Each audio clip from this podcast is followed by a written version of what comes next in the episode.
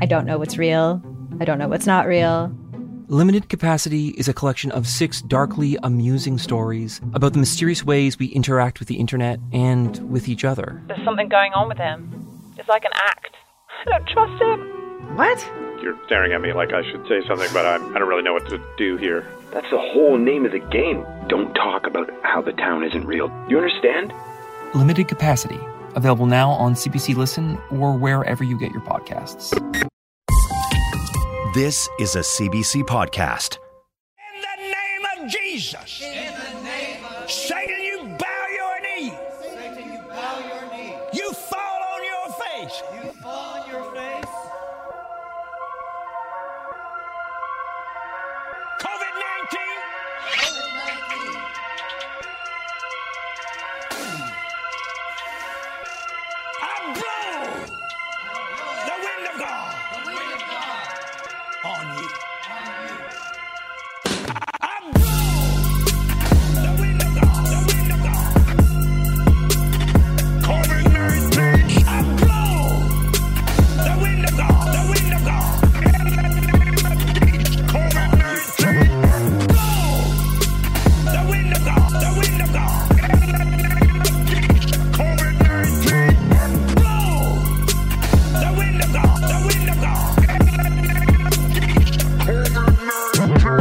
So, guys, listen up.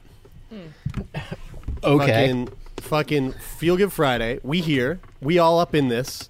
We here. We go. We sc- we we scrolling through the Yeah. internet. We trying to find them links to bring a smile to y'all faces. But listen, before we Jer, Jer, Yeah, Jer, yes. well, drop the affectation. the affectation, yo, I always talk like this, dog. Always. All right. Talking to my peeps. Talking to all my Friday, my Feel Good Friday peeps. Uh, listen up, y'all. I'm balling out now. CERB money came in yesterday. Guess what Daddy bought? Guess what, Daddy bought? what did two Daddy thousand buy? dollars? Two thousand dollars hit my bank account. Immediately went to Amazon and bought myself a washlet, a Toto washlet, three thousand for two thousand dollars. no, you didn't. Another baby. bidet? No, you didn't. Another bidet. It's a, it's a, it's a, it's the bidet. Oh, okay. This bidet is gonna talk to me. This bidet is gonna. This bidet is gonna sing to my butthole. Wait, it's gonna. wait. have you ever, have you guys, you- have you guys seen the movie Her? Are you serious? Because it's basically like that, Dude. But in, but it's a bidet. Do I look serious, Brian? no. That's why I'm asking. No. Wait. No. No. No. Hold on. Did you? Are you even fucking looking at my screen? Do I look serious, Brian? Yeah, when you raise your mm, A, eyebrow. Yo, like Tay, s- a Tay. smidgen more than you did. Hold on. Do I look serious, Brian? yeah, the way you're let- the, the way you're letting your cheeks relax looks very serious. So I bought a washlet Toto, uh, three thousand for two thousand dollars, and it is going to arrive. What's today? Thursday. It is Thursday. It's going to arrive tomorrow.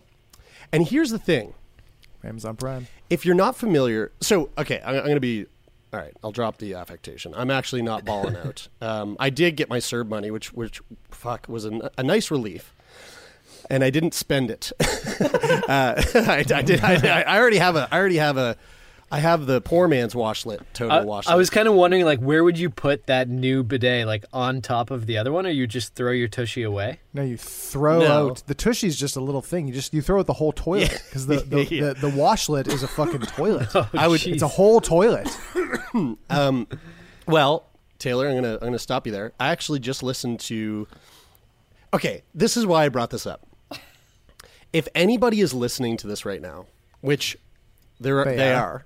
are, all right, and you don't yet have a bidet, you are one of you are you fall into one of two camps. All right, you're on you're on one camp, which is the per, the person who thinks that um, that bidets are kind of gross. Like the idea of shooting water at your butt is like gross for for whatever reason. Okay, so that's that. Like, do you think showering is gross too? So so that's camp A. Okay, we'll we'll we'll set that aside, and then you got camp B, which just like doesn't just doesn't get it. So if you're if you're from camp A, um, you're a moron, and then if you're from camp B, you're just ignorant.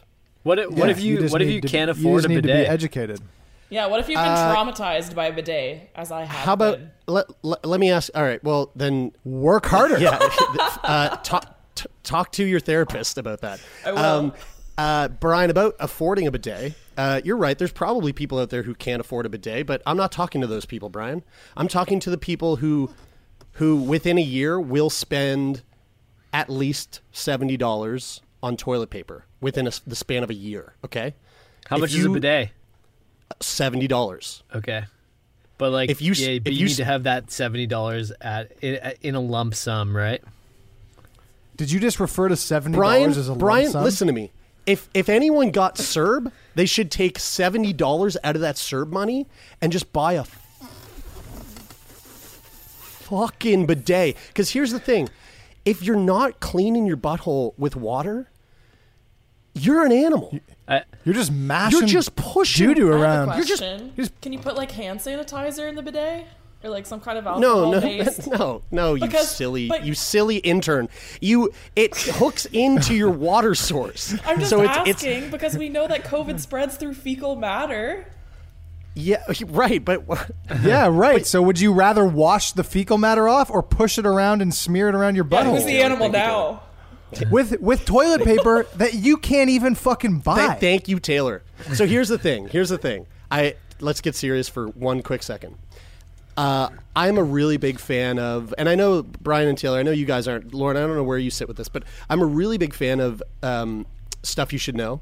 It's a it's it's one of the most popular podcasts of all time. It's it's like an OG podcast. It's been around for fucking years, and it's uh, these two guys, Josh and um, um, the other. You- the- you really the- love this The other guy, I, I actually, Other I- I- Josh. yeah, Josh yeah, too. The, the other guy, uh, uh, but they they just did an episode on bidets, and I, That's what people who love our show. That's what they say. They're Yeah. like, yeah, there's Brian and um, The other two. It's my favorite. It's my favorite show. There's two other guys on it. i Can't really remember what their names uh, are. well, they're definitely not going to say Brian's their favorite, but anyway, Yeah, know, I was- I was throwing him a bone. well, I was throwing him a bone. to bone. be fair, Jen Feldenstein definitely wouldn't say it. Jen, you're getting called out three times on the show. She she is that that woman is out to get me. Uh, so so I'm listening to stuff you should know, and they're uh, they're talking about bidets, and it was a really fantastic like like eye opening episode. And I've been I've been a big supporter of bidets for for uh, a couple of years now. Like I've been using my Tushy, I really love it. I've been trying to like get people on board, but for some reason people people have this like weird aversion to it. Um, and then, but then every time I get someone on board, it's like they go, they're they're like, "What the fuck? I was sleeping on this. This is cra- it's Yeah. crazy. I'll never go back." You'll never go back." And to to to that point, Brian, of like, well, not everyone can afford a bidet. Look, seventy dollars. I'm yes, there's people out there that can't afford a bidet, but the majority of the people that listen to this podcast to take seventy dollars and order a tushy and have that sent to your house is not a big deal. And Dude, and we're not even sponsored by these motherfuckers. we aren't. We should know, be. which is- Honestly, if we're not by the end of 2020, then guys, we fucking up. Yo, actually, for real, I had I had a friend who works at Good Robot send me a DM on on Instagram and said, "Hey, dude, um, can you send me your your Tushy promo code? Because I'm I'm about to buy one and I want to make sure that I support Sick Boy." And I go. We're not. We're, we're not. not even- we're not even sponsored. And he goes, "Oh fuck! You talk about it so much. I thought you were sponsored by this." You talk about it. eh, You talk about it every episode uh, at the top of the show for 30 seconds. Oh. That's what I'll So do any- after this. I'll send them an email or something. anyway, uh, I also wanted to bring that up to cue up this little Instagram uh, video. So if you guys will uh, kindly, uh, Taylor, if you haven't already queued it up, just scroll up. I haven't opened it. Scroll up and The first one, right? uh, scroll up and open the Medit- Medical Talks uh, Instagram post.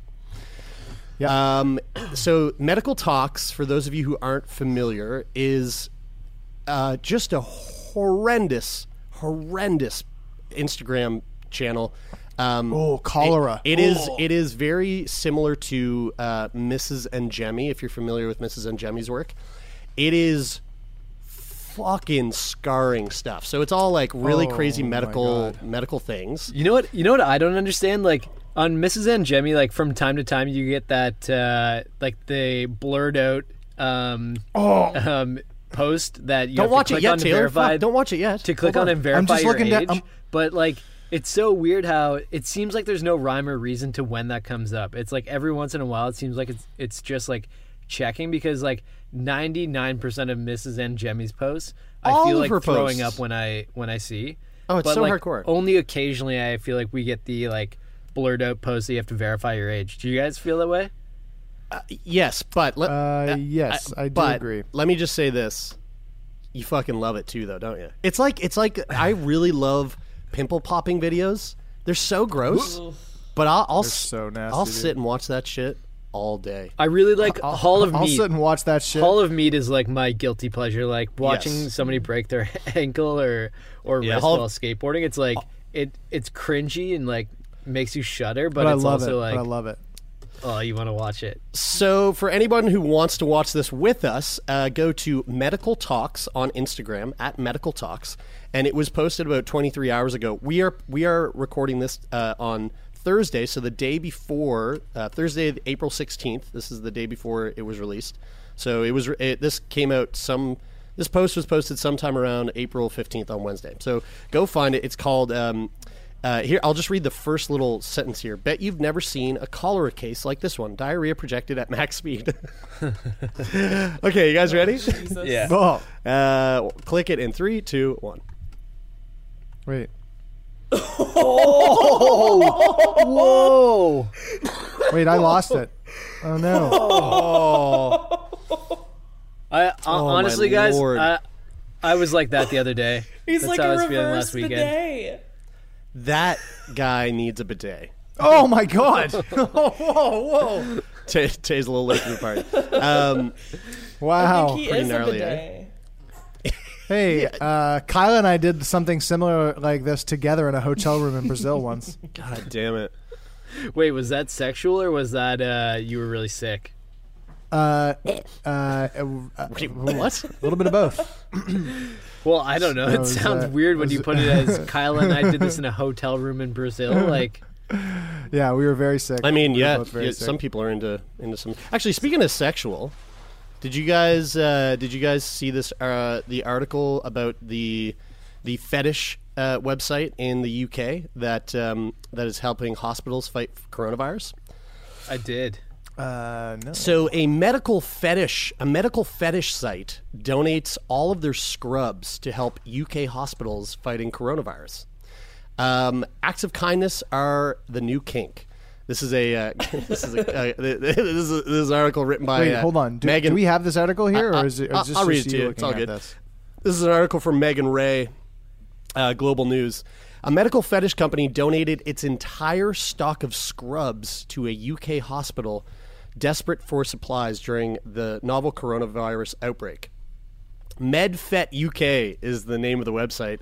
Uh, they supply they supply doctor scrubs, typically used as costumes, to those with a par- particular affinity for medical role play in the bedroom. But after being contacted by the National Health Services amid na- nationwide shortages of basic hospital protective gear, the company decided to give up all of their stock to help out. Hey, Jared, Med- can I ask a question? As a host of a, a sex pos, uh, sex podcast as well, what does medical role play look like in the bedroom? Like, can you run me through like the idea of what a scenario might look like? Sure, Brian.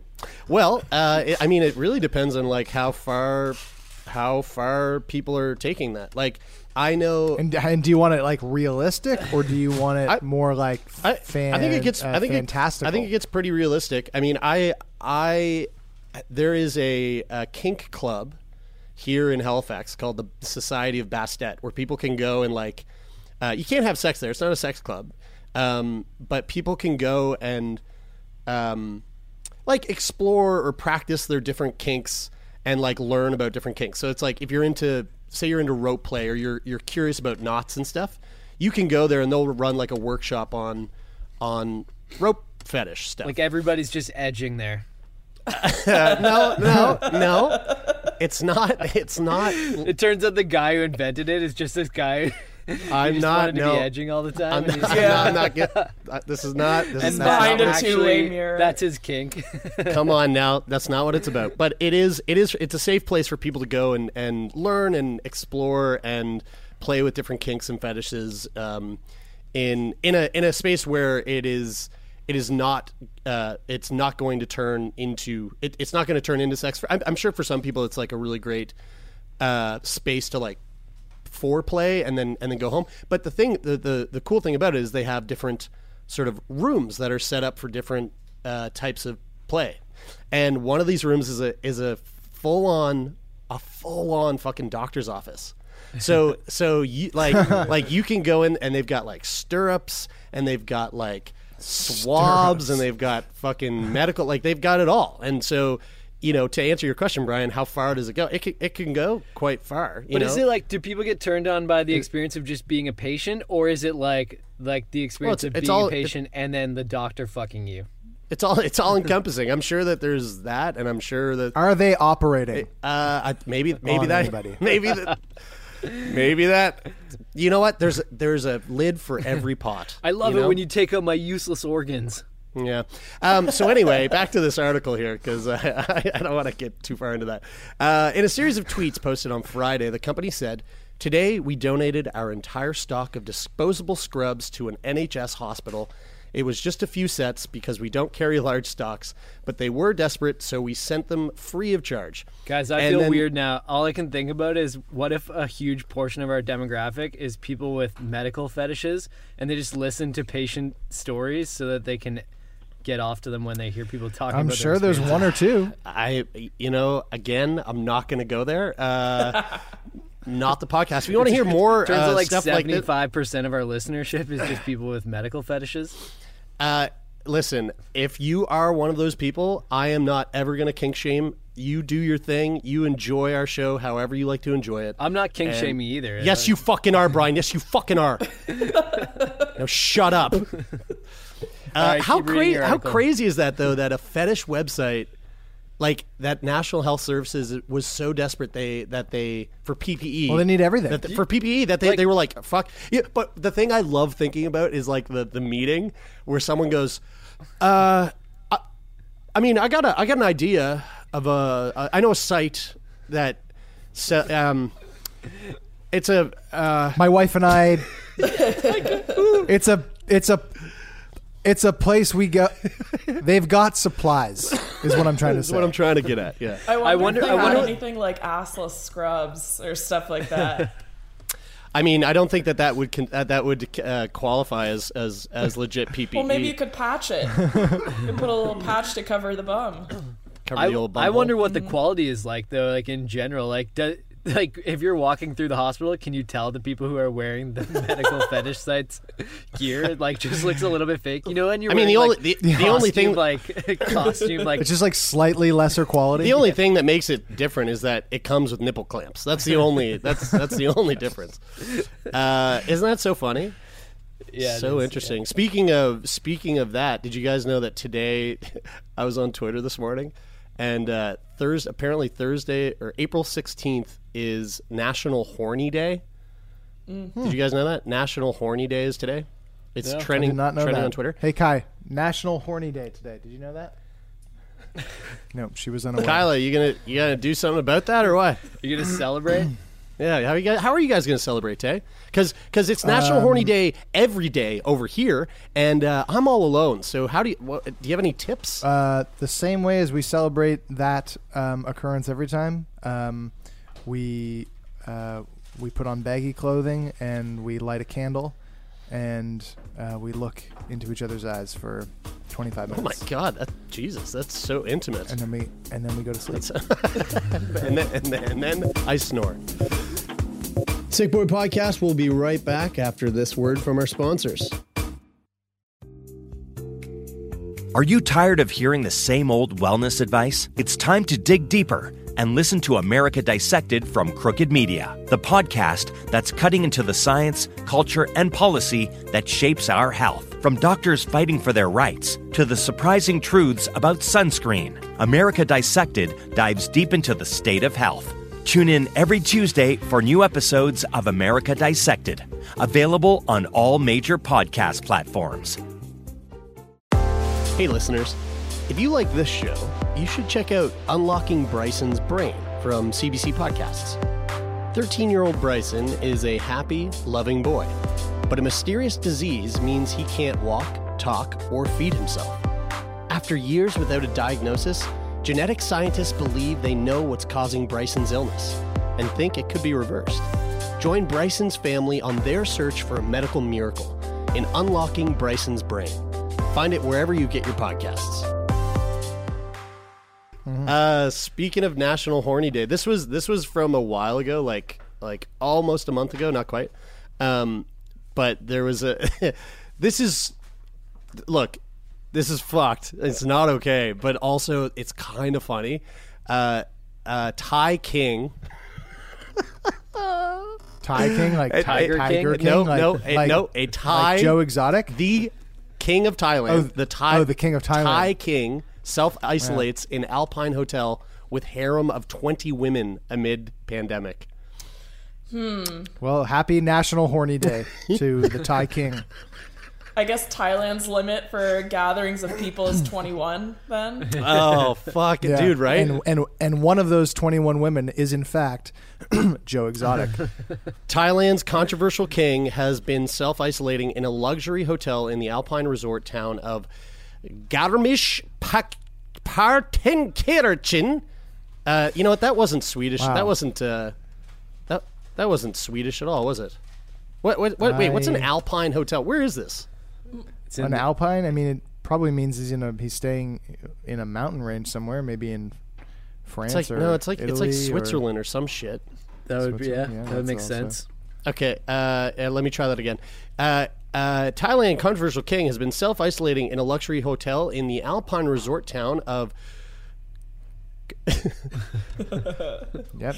Garmisch You can. Pre- Preken, uh, Teken, Chicken, uh, with his entourage, King Maha Vijra Longhorn, also known as Rama X. Oh, dude, that's a way fucking cooler name. Rama 10 is said to have been uh, is said to have booked out the entire Grand Hotel Schnobelkel after the four-star hotel received special permission in quotes from the district council to accommodate his party. The 67-year-old king's entourage included a harem of 20 concubines and numerous servants reported Did he? Did he like? Did he? Um, like, were they registered at the hotel as concubines? Like, how did they?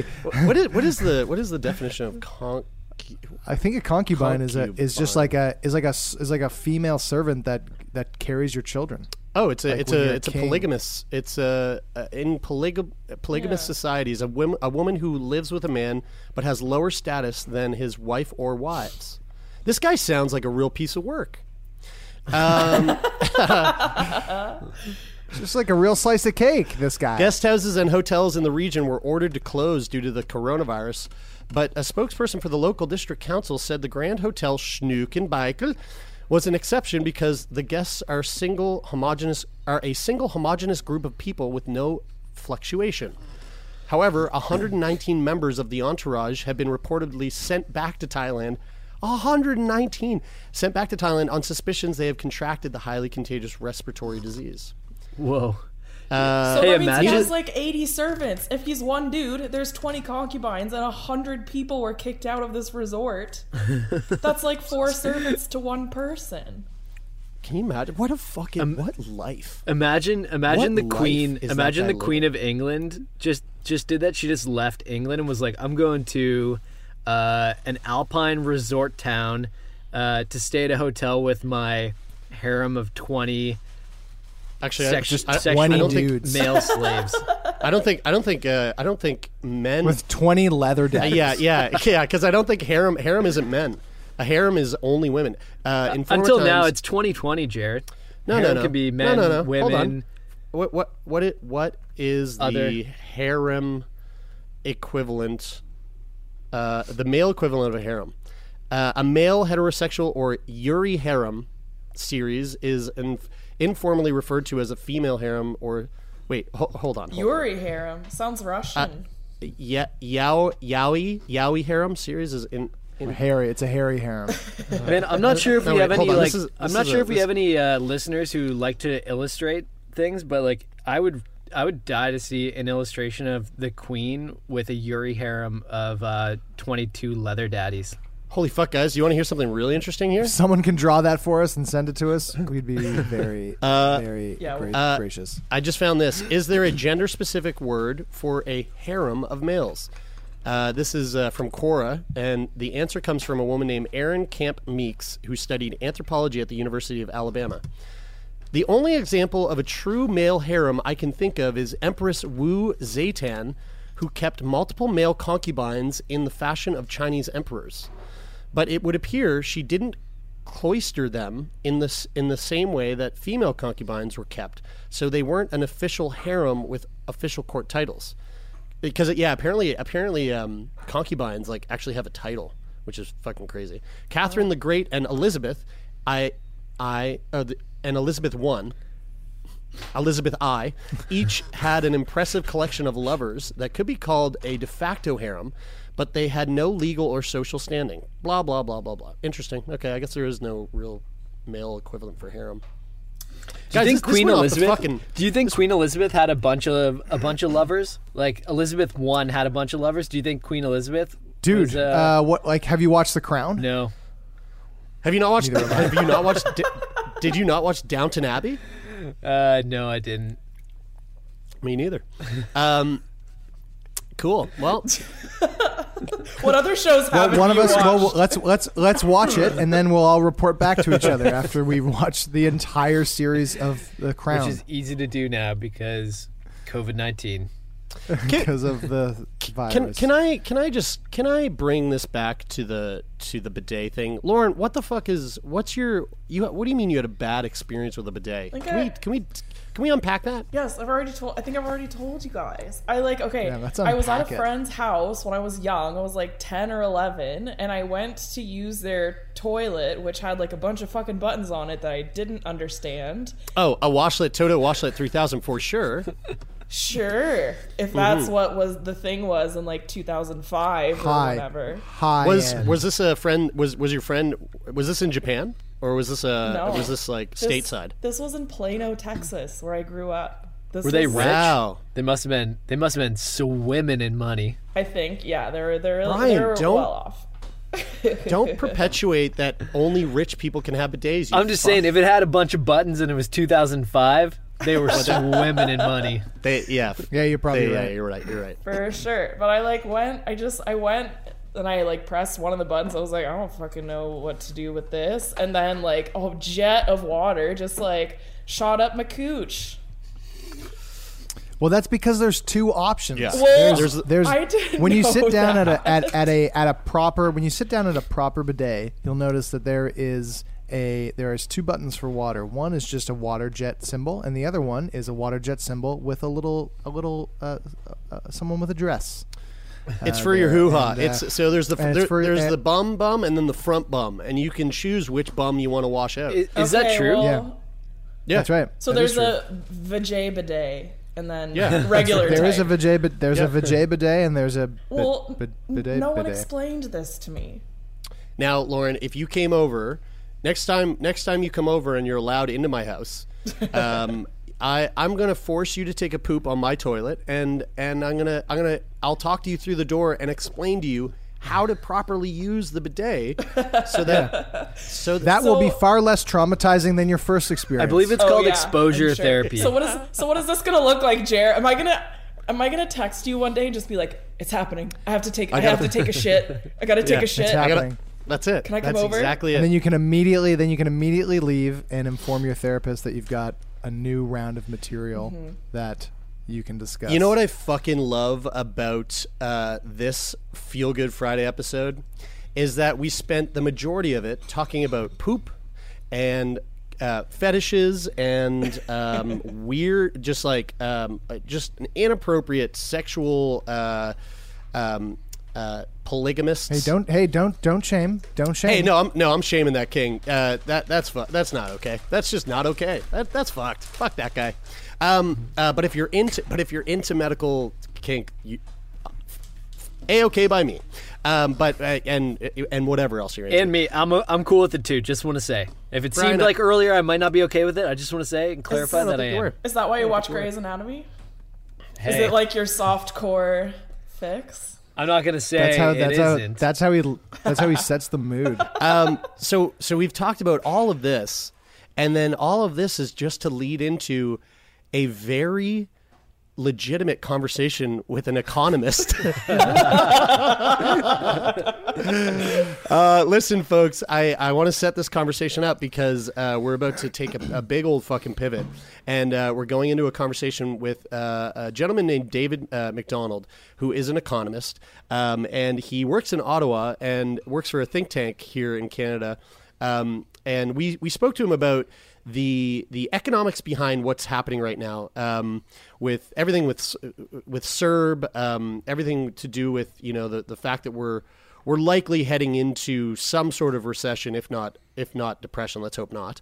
Um, and he clarifies a lot of the stuff. You know that kind of stuff is just so outside of the realm for my. It's it's so not my thing, and he does a really great job of like um, uh, explaining it in a very like layman's term way. Uh, it's it's a fascinating conversation, and it, it I I highly suggest um, uh, sitting through it, even though it, it, it might it just might bore the actual fuck out of you if you if, if numbers aren't your thing. But, but you know what? Numbers aren't my thing, and that shit bores the fuck out of me. And this uh, this was actually He made it. He made it very. Exciting. It was really interesting to hear, especially because we're in such a fucked up weird time. It was really interesting to hear his thoughts on his projections on like what this is going to mean for our country going forward. Um, and uh, yeah, I just I feel really grateful to have had the the platform to be able to sit down and chat with him. Uh, hey, you guys, I just want to say, you know what? Um, you guys make accessible to me What's that? life. I just want to say, Oh. It's really nice hanging out with you guys. I love you. Aw, Brian, Aw. we Sweet love of you you, too. Brian. Sweet Brian. That was the, that was the sweetest thing you've said today. Now, why don't you come home? Yeah, why don't you just yeah yeah why don't you finally just uh, so come that, home, buddy? So that I can, uh, so that I can talk to you via a screen from closer. Yeah, with better internet. Yeah. because that because that internet in your van sucks. It does, yeah. Hey, I wonder if I, uh, I know you just threw to this other episode, but uh, this other conversation, but I wonder if I can get one of those sticks that like plugs into my computer and gives me internet. You know, it's a little bit faster. Maybe You- I can. Yeah, you actually What was that little salute that you just gave, you Brad? actually probably could. I made the gesture of sticking the USB internet You did thing something with in your and arm then there? elevating it up. You know, e- extending I'm- the uh, I- network. I, yep, I'm gonna have to cut this out. Uh, okay. that Uh, haircut's getting. To, that haircut's. I don't even know what you're talking about. I'm just guys. extending the Wi-Fi. Jesus Christ. Um, so so here's this conversation with Dave MacDonald, uh, and uh, if you if you have any questions about it, um, send them our, s- send it our way, and then maybe we'll flood David with uh, with questions through via email. and uh, I don't, I don't I don't know if he'll respond or not, but he said he said he'd answer them all. especially especially if he listens to the first half of this conversation. uh, we hope you enjoy it. And listen, uh, coming up Monday, we have a very interesting and very, uh, again a very different conversation uh, on the podcast. Uh, we sit down with Dr. In- In- Ingrid Waldron, uh, who was It's oh Keith. is that. Oh, oh, Keith. Psych. Just kidding. We got a sick conversation coming up with uh, our friend Keith, who uh, Keith is the host of a new CBC podcast, uh, which actually you heard the ad for that podcast um, in this show here. Uh, Keith is a he's a wonderful guy. He's got a uh, a very fascinating story with a son who's living with a a um, intellectual disability, and uh, we are we had a really really wonderful conversation. So uh, tune in on Monday for that, and uh, and let's take a second here just to give a shout out to all of our patrons for hanging out with us. We've we've been continuing these these patron weekly hangouts, these video hangouts, and they're so fucking fun. Um, we've had a ton of new patrons who've jumped on board in the last uh, few weeks, and I just want to say thank you, thank you to all of you because um, you know this is for artists like ourselves. This is a really tough time, and uh, your support means the the fucking world to us. And for us to be able to have a chance to sit down and, and shoot the shit with you on on Wednesday nights um, is is really just like such a pleasure. So thank you all so much for that. Yeah, last last night was uh, was awesome. We dressed up. Um, we dressed like we were going on the vacation that we can't go on right now, but we wish we were on. Um, I I wore a toga and put some olive branches around my head because you know I just really want to go to Greece.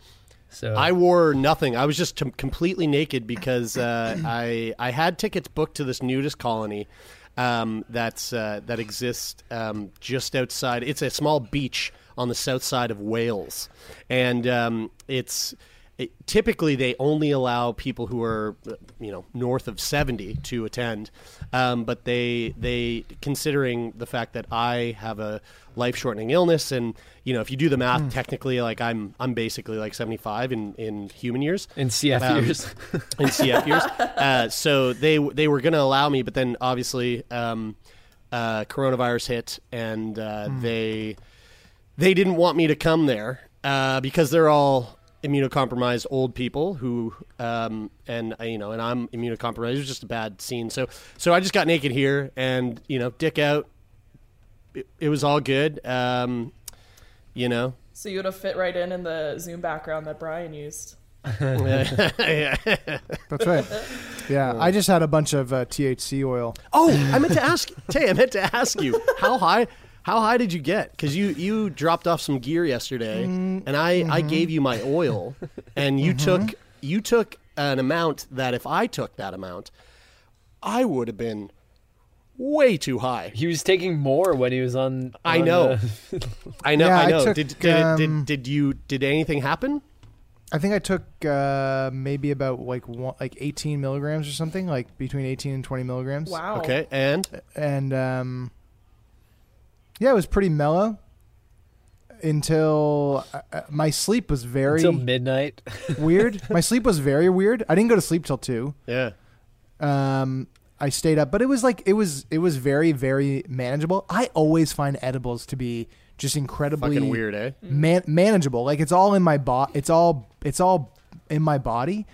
Whereas like when I when I if I smoke, it's like it's I I feel very um like I feel much more like antisocial and like that sort of thing. Yeah. And- but when I but when I have like oil or edibles or something like that or butter, it's um it's just like a really nice. It's just like really nice. Uh, cool. Well, this uh, Zoom chat's about to cancel out because we don't have a subscription. So uh, enjoy our conversation with David MacDonald, and uh, we love each and every one of you. And uh, we will see you all, see you all on the other side.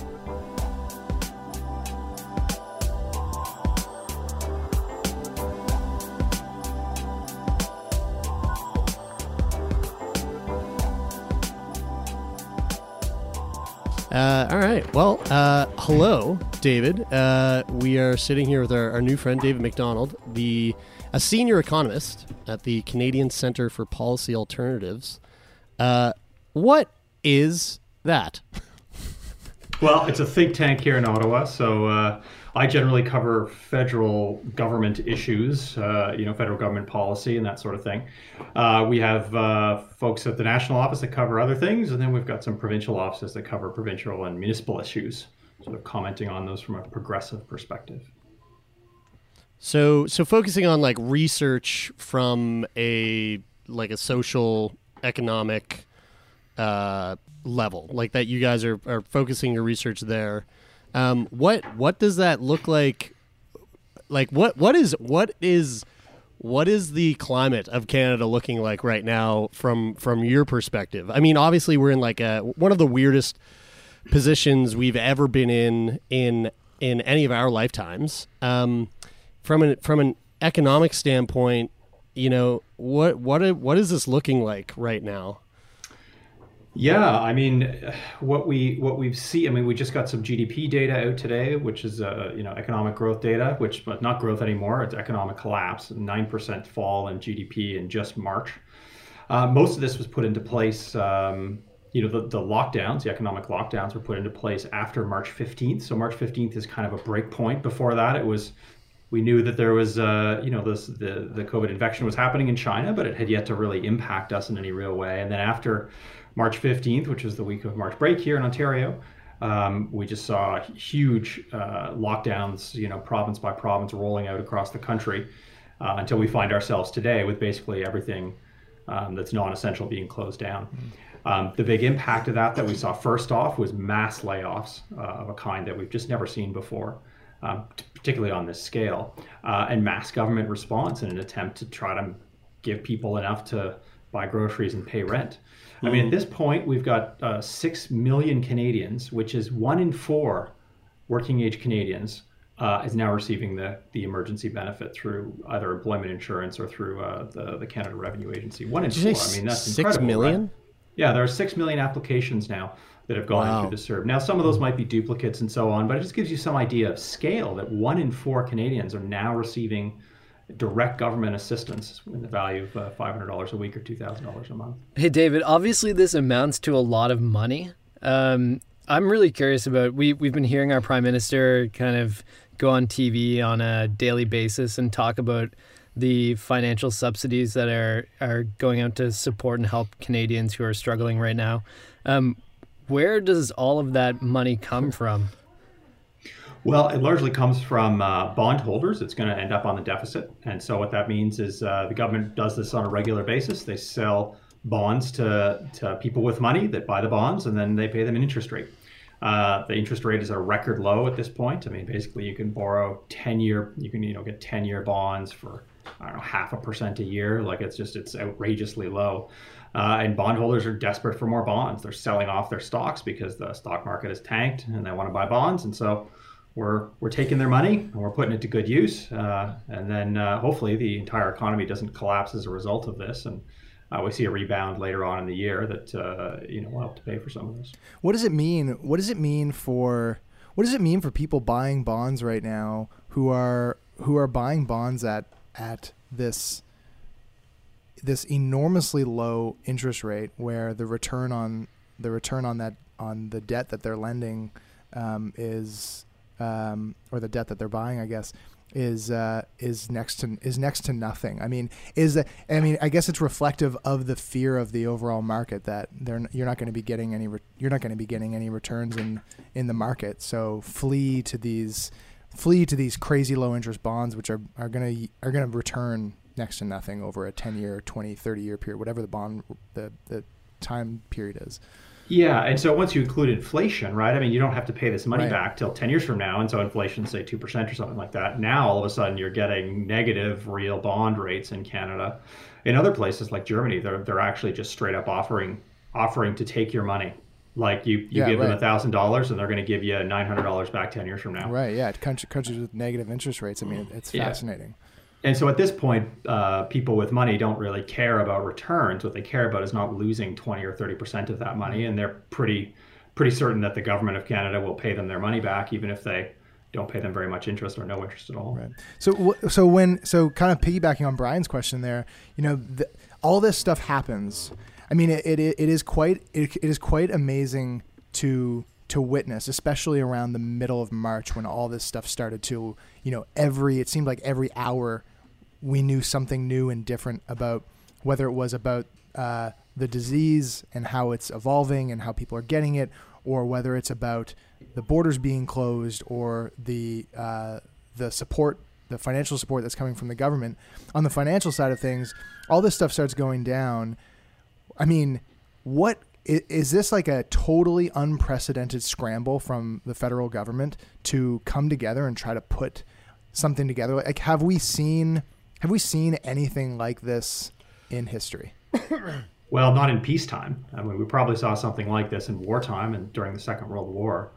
Uh, you know, the idea that you could take the unemployment insurance system and completely rewrite it from scratch and have it up and running in a week and a half, which is what happened, uh, is just, I mean, it's totally unprecedented. In essence, since there are so many people receiving CERB, uh, this is the emergency benefit, uh, it's yeah, CERB has in essence become an emergency, you know, guaranteed income of a sort that, that Canadians are going to make at least two thousand dollars, with some exceptions. But given the take up, uh, you know, we've we've created a floor on earnings for everybody in the in the in the labor market.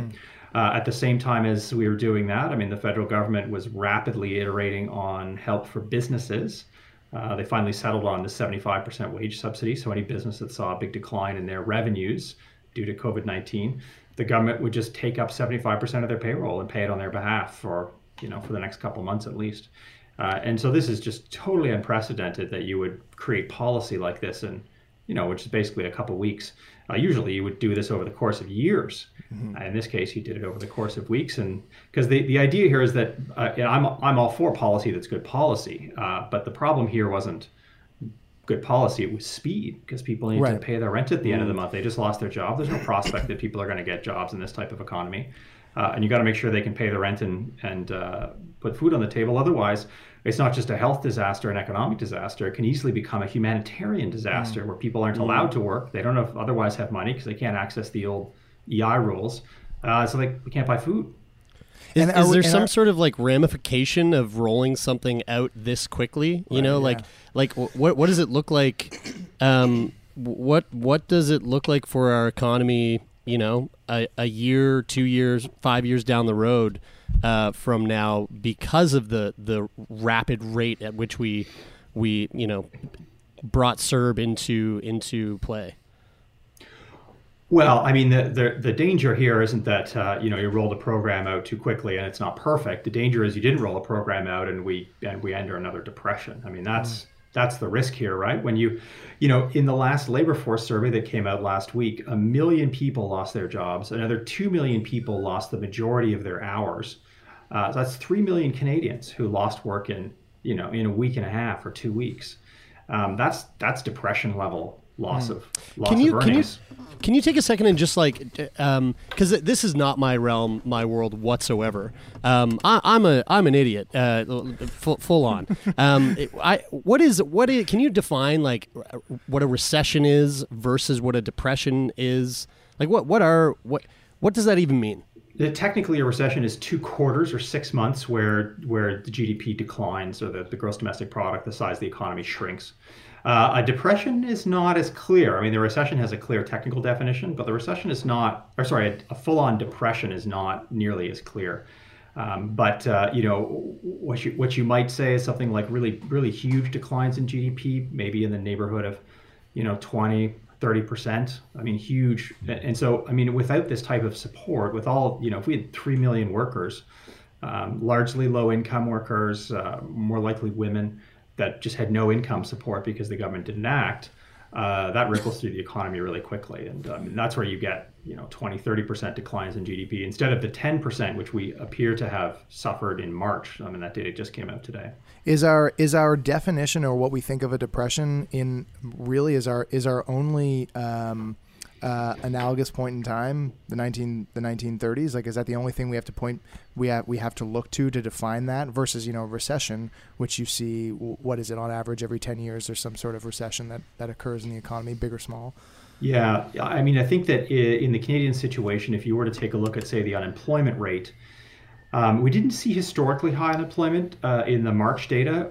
Uh, in large part, I think because a lot of people didn't think they were unemployed yet; they just didn't have any hours.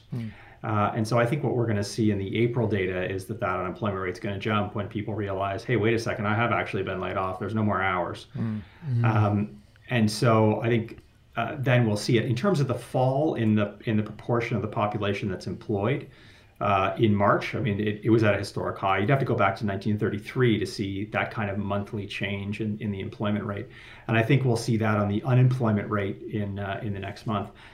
And that's just sort of the impact on, on people of working age. That there are just no jobs. I mean, you know, like people have been laid off en masse. There's no because we won't have seen a full reopening. Certainly not, um, you know, before the, the the April survey goes out, which uh, is going to be uh, well, it's going out uh, this week. Actually, the the labor force survey is going out this week. Uh, it's not the economy's not reopened. I mean, I, I don't think there's any imminent prospect that we're going to have complete reopening of the economy. Is there any, um, you know, so our our our show predominantly is concerned with talking to people who um, who are sick and and getting their perspective on what it's like to live with whatever that illness is, and um, and obviously from from time to time there are there are some really significant crossovers in terms of finances and, and economics and how um, those two interplay with each other. We had a conversation um, about a year or two ago um, uh, with a financial advisor at a at a credit union here in Halifax. It talked about you know uh, programs and things that people have access to, and, and there is some really there is there there is some some really important crossover um, to those two worlds. Um, um, looking thinking about social programs and how how all this is this massive, massive, these huge social programs that get implemented really, really quickly. Is there a danger from a policy perspective of of um, of money eventually needing to be uh, reduced in other social programs in order to in order to pay for something as massive? Uh, and you know, for our listeners, that that I'm thinking of things like um, like dis- the disability. Um, um, I can't remember what the program's called. Jared, what's the, what's the disability? Um, the disabi- Oh. disability um, uh, Tax credit? Tax credit, or something like Mm-hmm. that, or uh, not the tax credit, but um, there's like there's there's programs that people have a- that people have access to, whether on on The whatever. RDSP? Yeah, I'm just? I'm just thinking. I mean, it's social programs in general, but I'm thinking more in terms of I'm thinking more on the lines of our audience. How does something like this could how could something like this on this scale impact other social social programs and how they're funded? Well, I mean, we aren't there yet, but I think that it's a very valid concern. I think what's going to happen is when this, uh, you know, if we finally get through this, we get a couple resurgences, and hopefully we get a vaccine for this. Um, that then governments say, uh, you know, all those generous programs that help support working folks that got kicked out of their jobs, or all this additional funding we spent on long-term care when half of the deaths are happening in long-term care homes. Uh, we can't spend that anymore. So we're gonna have to cut that back, and uh, too bad for all those folks that are still unemployed or have parents in long-term care and that sort of thing. Um, we're not there yet. I, I, I think you're rightly concerned that uh, that that this will lead to austerity. That um, you know, I think what it does highlight is it highlights the inadequacy, for instance, of federal transfers to the provinces for healthcare. I mean, they've been nickel and diming the prov. The feds have been nickel and diming the provinces for years now, and the the provinces have been increasing their debt load as a result because they're they're the ones now paying for for healthcare. I think it'll become very clear how inadequate our long-term care system is. Um, and it will likely, I mean, at this point, it's receiving just emergency funding just to try to forestall any further spread and deaths there. Uh, but yeah, you're quite you're quite right. I mean, I think that that at a point you will definitely see, particularly provincial governments, that'll start to say, "Hey, you know what? You know, our revenues are down a lot. We're going to start cutting some services." I actually doubt that it will be on the healthcare front. I think healthcare will be a, a very sacred cow that we'll see increases now Hmm. for the for the foreseeable future. I think it'll be elsewhere that you'll see that. All of a you- sudden, there's no money for childcare. There's no money for education, or Hmm. it'll be someplace else. I think healthcare will we will see big big increases, and those will be sustained given this. And do you think that that that I mean that does become the sacred cow because of the nature of the crisis that we're that we're dealing with? I mean, I hope one of the things that comes out of this is a is a an improved long term care system. Um, that's certainly one of the places where this has hit the hardest and is you know is, was heavily underfunded to begin with. I mean, uh, you know, people in often there's just not enough staff in in these long term care homes. Um, and so I think that there will there will certainly be some sort of better plan there, um, and it's certainly probably larger federal transfers to the provinces just for healthcare in general. Yeah. But I think it's other places that are that are going to take the hit for for any increase in healthcare, or that could. I mean, it, you know, this isn't a done deal. Yeah, And- I mean, I hear you. I'm I'm looking down the street right now at a place uh, here in Halifax, a long-term uh, care facility, and they have they have probably uh, in the neighborhood of uh, like eight percent of all the cases in Nova Scotia are in that building, um, and uh, and it's a it's a issue. In terms Sorry, of Brian, uh, in terms of what the government is doing, um, you mentioned that the danger wasn't this the speed in which they would act. It's the danger is them not acting quick enough. Um, kind of thinking of like that that saying, the famous saying, um, "Act now, think later." Um, it like now looking at what we what we have done. Uh, there's the three pillars that the government keeps mentioning: the emergency response benefit, the wage subsidies, and the small business or business loans. Um, how how well are those doing to address the economy at large? Um, is there gaps that we're still missing? And and you know, looking back now on what we have started to implement over the last few weeks, like is it working effectively? I mean, I actually think these programs are not bad programs given the time that they were developed in. I mean, if we start with the emergency benefit, um, it is much more generous and much more expansive than employment insurance ever was. Uh, Mhm. it's far easier to apply. It's far faster. There's none of the bureaucracy. There's none of the old nonsense. I mean, the EI system was run on computers from the 1970s and still is. Uh, Mhm. and so we just threw all that in the trash and we replaced it with with what I think is, is a much better benefit. Hopefully, it will become the foundation for a new EI system Right, when this yeah. is all done. Now, is everybody covered by the CERB? Well, they're not, and there are some key areas where um, you know it's worth pointing that out. The first is that if you became unemployed prior to March 15th, so say you were unemployed on March 12th, you were laid off on March 12th, it wasn't due to COVID 19, it's due to something else. Uh, you don't get you don't get CERB. You know you can't get it, you can't access it because you're unemployed prior to that. And because the EI system is so restrictive, you may well not gain access to the EI system either. And so just because you're unemployed two weeks before March 15th or whatever, uh, or a month or two months, um, you could, it's, it's quite likely that you gain access to neither. Um, wow. There's a big group of about 400,000 people that did get, who got unemployed prior to March 15th, did get EI, but they're getting less than what they would have gotten on CERB. So they're getting, say, $400 a week on average instead of the $500 a week that you get through CERB. Um, in terms of people that were unemployed because of COVID 19, there's about 200,000 of them that won't make the $5,000 income threshold. So you, you, needed to have made $5,000 mm.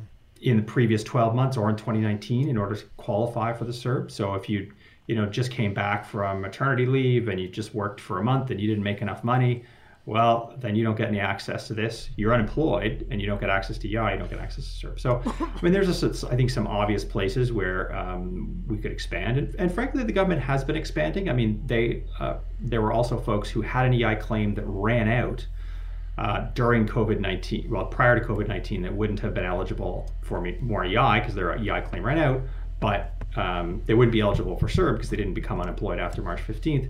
And the, the government now has granted them access to the CERB program. So, okay. I mean, there is a bit of a changing picture there, but there is still about, you know, 700,000 unemployed Canadians that don't have access either to EI or to CERB for those reasons. Do you think that the, the like, do you think that they plan on, on, um, evolving CERB as we, I mean, because even today they released that they, they lifted the, um, what was it? It was like it, zero dollar minimum to a thousand dollars. So you can make up yeah, to a thousand like, and yeah. still qualify do you think we will we will likely see a little bit more of an evolution as time goes forward with with CERB?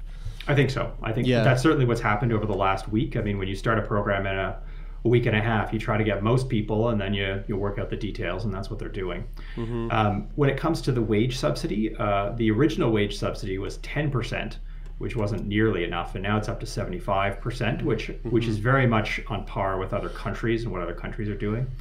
I mean, in terms of improvements there, I think that uh, one of the things we need to become pretty careful of is that this may well be used as a tool just to reduce workers' wages from 100% of whatever they're making to whatever the government will pay, which is 75%. Uh, and so I, I'm not going to be surprised if employers say to, to workers, hey, you know what? Here's your choice. We can lay you off, or you can receive 75% of your previous pay and we'll keep you on. Your call. Mm-hmm. Uh, and then workers get to decide that they want to take a 25% pay cut or they want to get CERB, which may be far less.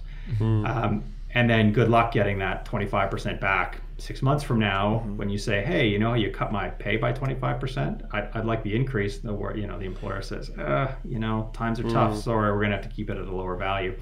And so there's no, I mean, the government would like employers to top it up if people are still working, but they're not required to. Oh, really? Uh, and it, in other so places like so that's not considered uh, abusing the system by the employer if no. they choose not to pay the additional 25% no that's not um, so if you take a look at the irish version of this there is a requirement that you know if you're going to hack back a worker's pay you've got to show that you've got there's no cash in the bank like there's no way you could make payroll otherwise and so therefore mm. you know maybe there's a case for that mm. uh, but in the canadian situation there is there is no actual hard and fast restriction on that some other restrictions are that, that companies could uh, keep paying uh, shareholders. They could keep paying out dividends. They keep buying back their shares to return money to shareholders while they're getting this government bailout, in essence, where the government's paying 75% of their payroll. There's no restriction there. Um, and the other big thing I think is even after the fact, um, you know, there's going to be a lot of CEOs. I'll look at the CEO data again next year, and I'll turn out all these CEOs got massive bonuses because, uh, you know, their stock price went up because the government bailed them out. Um, but it, there isn't any transparency requirements that presently say, look, if you're a company over, you know, whatever, 500 million in profits or revenue, you have to disclose that you received this mm. government this government uh, subsidy for your payroll. Uh, then we could go back and say, hey, look at this company. You know, they took this money at the same time they're paying out big bu- big bucks to their execs and big bucks to their shareholders. Yeah. But none of that has been included yet. I was reading an article this morning um, on you know companies that got uh, companies in the U.S. that got big bailouts after 2008, and uh, looking at the amount of uh, the amount of buybacks uh, that have happened over the last uh, decade.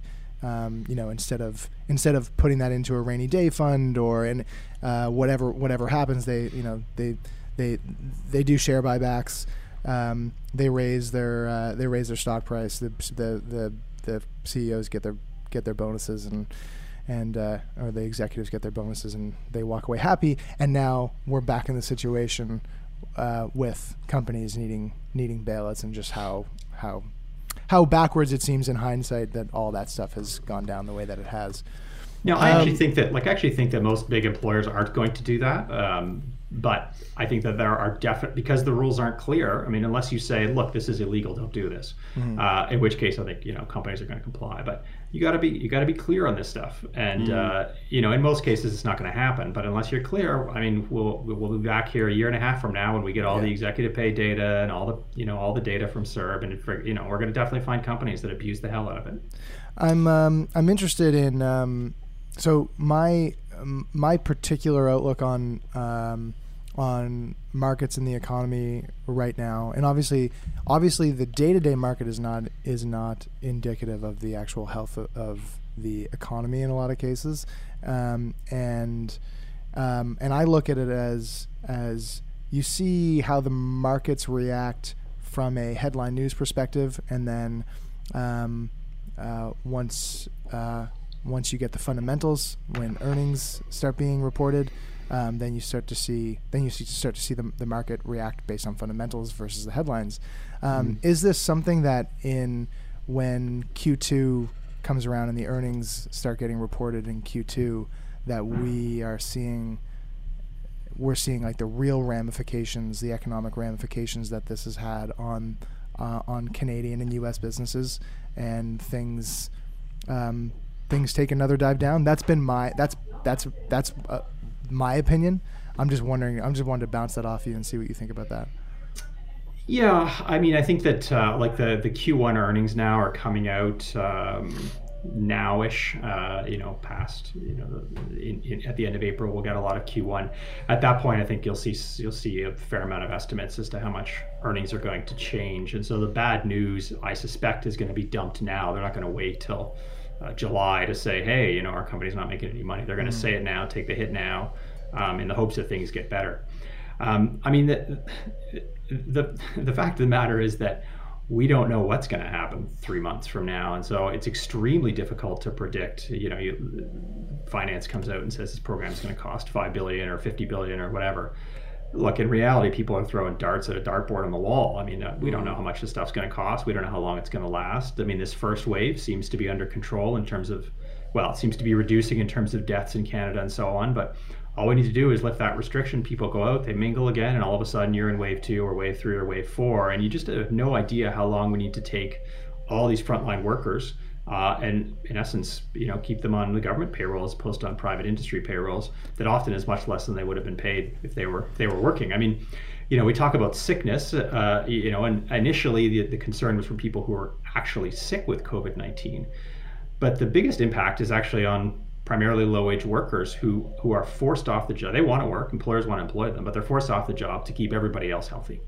Um, without them uh, not you know we need them off the job. That's just that's just the way it is. And so we owe them some sort of support and uh, you know reasonably generous support. I mean i ran the numbers in terms of how many jobs were lost in different hour like hourly wage categories.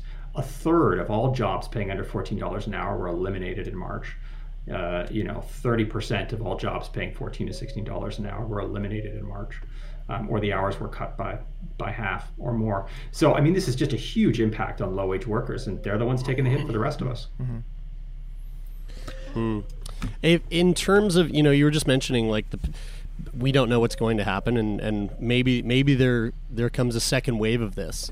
Um, if that is the case, it- you know, obviously uh, the country is not a bottomless pit of money. Um, what what is the what are the chances or the odds that that if we do hit a second wave, that something like the uh, emergency response benefit can continue forward?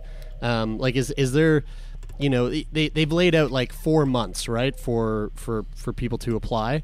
Um, is is there is there a possibility that that could be extended for for more uh, for people to apply more than just the initial four months or or did they pretty much like lay out this is our this is our limit and let's just hope we get through this No, but I mean, yeah, yeah, they did lay out the 16 week time frame. Um, if we were, you know, if we were at 15% unemployment at that point, I don't think there'd be any doubt you'd want to extend that until we, um, you know, I mean, you, you need some way that Canadians can feed themselves and pay rent. I mean, it, Mhm. there's- you can't avoid that. I mean, yeah, you could cut all these people off, but the economic impact would be far worse as they just totally default on rent. Uh, they they flood soup kitchens and.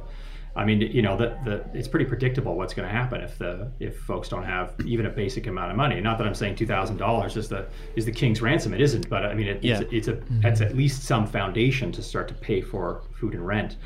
Um, you know, in terms of the other thing that's happening is it's not purely bondholders that are buying these bonds. Actually, the Bank of Canada um, is also buying uh, a larger portion of these bonds than it generally would. Um, and so it has the ability to print money and buy more bonds. Um, Right. When you're in a big recession, I mean, there's no, I mean, inflation isn't going anywhere, and nobody's nobody's working, nobody has extra money, right? People are barely making ends meet. So, I mean, the traditional risks of potentially boosting inflation just aren't there, and so there's no real prospect that the federal the federal government or even provincial governments are going to run out of money in the next six months or something like that. The Bank of Canada Mhm. has their back. There's no point betting against the Bank of Canada. It can create as much money as it wants. cool uh Bri, did you have you had one more thing you wanted to hit on there before we wrap this up Yeah, I was. I, I'm just curious. I know this is like we've mentioned already that this is an unprecedented time for the economy um, and the world in general. Um, in terms of bouncing back, the economy bouncing back, like it is. Are we guessing that it's going to be similar to a uh, a mega recession slash depression, or you know, do we have the confidence that it will bounce back faster because you know the virus we, we find a vaccine for the virus or, or otherwise I think it's very dependent on what actually happens with with uh, our ability to either find a vaccine or effectively treat COVID nineteen with something else. Um, if we don't, and we just, what will likely happen is we'll continue to see resurgences until we've got some sort of herd immunity of, you know, 20 or 30 percent get the get the virus, and you know, a lot of people are probably going to die if that happens, unfortunately. Um, but you know, as we see this, uh, if if we were to if we were to get a vaccine or an effective treatment pretty quickly, then sure. I mean, you could see it. You could see a situation where people were comfortable going back, you know, getting inoculated, and they go back to restaurants and bars, and they go to the, uh, you know, they go to the mall and they shop, and they, uh, you know, go to go to Canadian Tire. But I mean, even if you were to say open, reopen some of these places, and we don't have a vaccine, I mean, I don't think a lot of people are are willing to go do that like they like Yeah. they did, you know, in February, even if they're technically open, and a lot of businesses could technically be open. But again, the problem isn't that.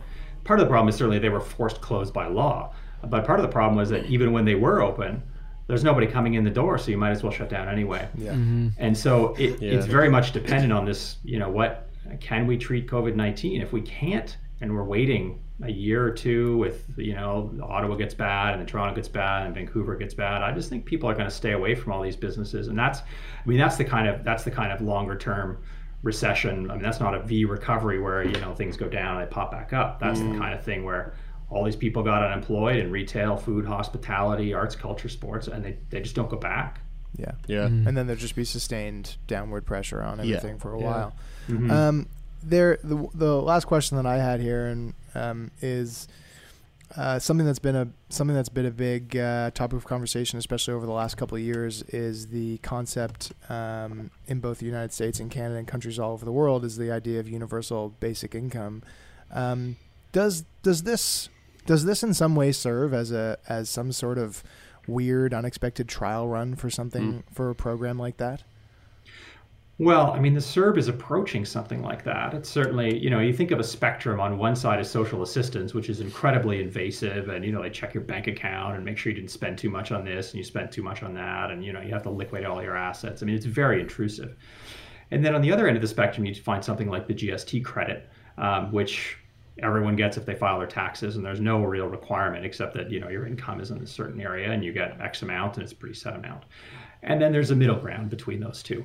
Now, um, the emergency top ups that are going out to all GST recipients as well as to all people with children under 18 are kind of in a, f- a form of emergency universal income in the sense that they just go out to everybody. Your bank account just boom, you just wake up one day and it's 300 or it's $1,000 more than it was yesterday. You didn't do anything, it just goes up. Um, that's very, very much along the lines of a basic income, but it's not sustained. So it's just a one time shot. The GST folks is going to come out this month, and the Canada Child Benefit is going to come out next month, people with children under 18 the CERB, it seems to me, is is in between, you know, the social assistance in the old EI system that was riddled with rules and very difficult to get, and the GST credit where you just get it automatically based on income. Um, you know, with a quarter of all a quarter of all working age adults receiving it now, we're basically setting a floor of two thousand dollars a month, roughly. Um, you know, if you were an employer and you were looking to hire people, you probably want to pay at least two thousand dollars a month. Otherwise, it, why would people go work for you? Uh, and therefore, you're setting up, in essence, a, a basic income, at least for working age folks. Um, for seniors, we we have a basic income. It's called the Guaranteed Income Supplement and Old Age Security, and it, depending on which province you're in, it would give you a basic amount of between sixteen and twenty thousand dollars a year per person.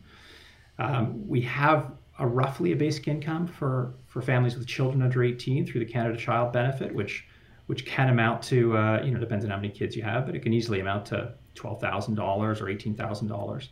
Um, it's really for working aged adults who aren't 65 and don't have children, where we basically have no support. I mean, we have the GST credit, but it's very small. Um, and the CERB is it's moving towards that. You know, we talked about some of the shortfalls of the, the emergency benefit, but it, it is it's in the middle. I mean, it, you know, as we as we make it easier to access, we move it more towards the basic income side. You know, if we were to start clamping down and putting more rules, we'd maybe move it back to the old EI side of where it, where it used to be. Cool. Um, well, this has been a real eye-opening conversation, um, and I want to I want to thank you, David, for taking the time to sit down and chat with us, um, and making things a little more clear than than they were before we came into this. So, uh, so on behalf of myself and all of our listeners, um, thank you, thank you very much for for hanging out with us today. Sure thing. Thanks for having me, guys.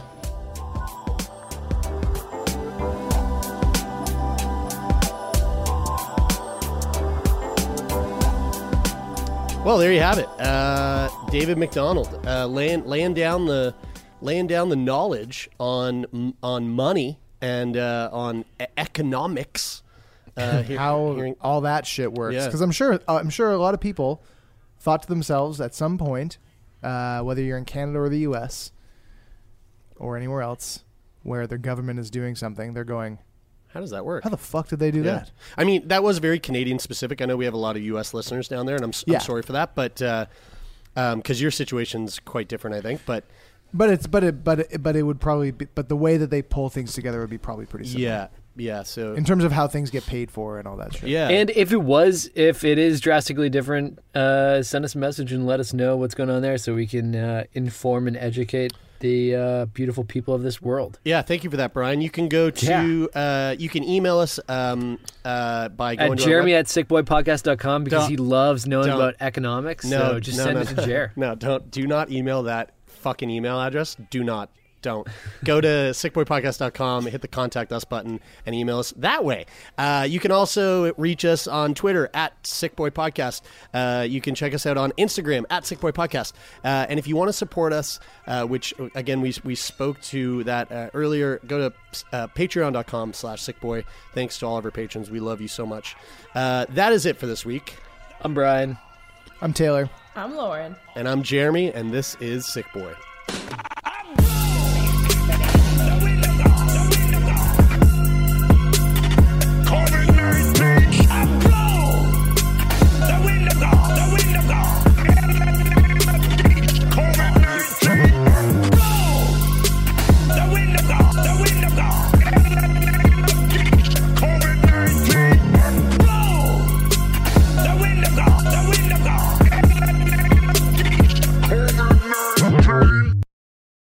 For more CBC podcasts, go to cbc.ca slash podcasts.